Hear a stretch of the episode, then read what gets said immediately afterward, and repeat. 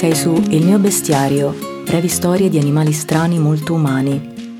Io sono Lavinia Collodel e oggi ti racconto Mr. Lucertola Vanesio. Questo è l'ultimo racconto. Il mio bestiario finisce qui, con questa storia e con una riflessione. A volte non è giusto arrivare a facili conclusioni, da un titolo, un'onorificenza o dal modo di parlare di qualsiasi animale. Le lacrime d'addio, se sofferte, possono regalare perle di saggezza. Piange come un crocodile, Mr. Lucertola Vanesio, senza coda, l'appendice che abbandona con terrore prima che sia troppo tardi.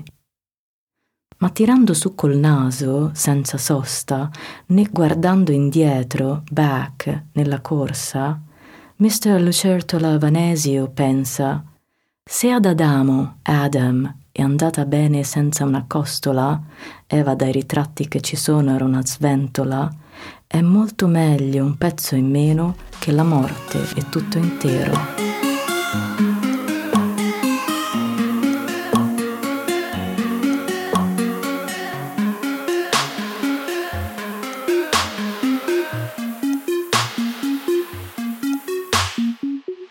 Pensavi fosse finito, eh?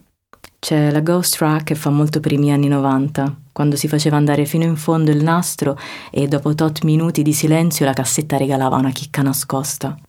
Una canzone extra, magari solo strumentale, ma che diventava una droga da ascoltare, riascoltare. Rev play, rev play, rev play.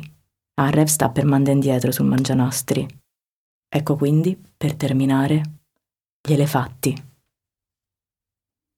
Questi elefatti che stanno in città, ma come vivono, senza fogliame, né praterie, nemmeno un bosco?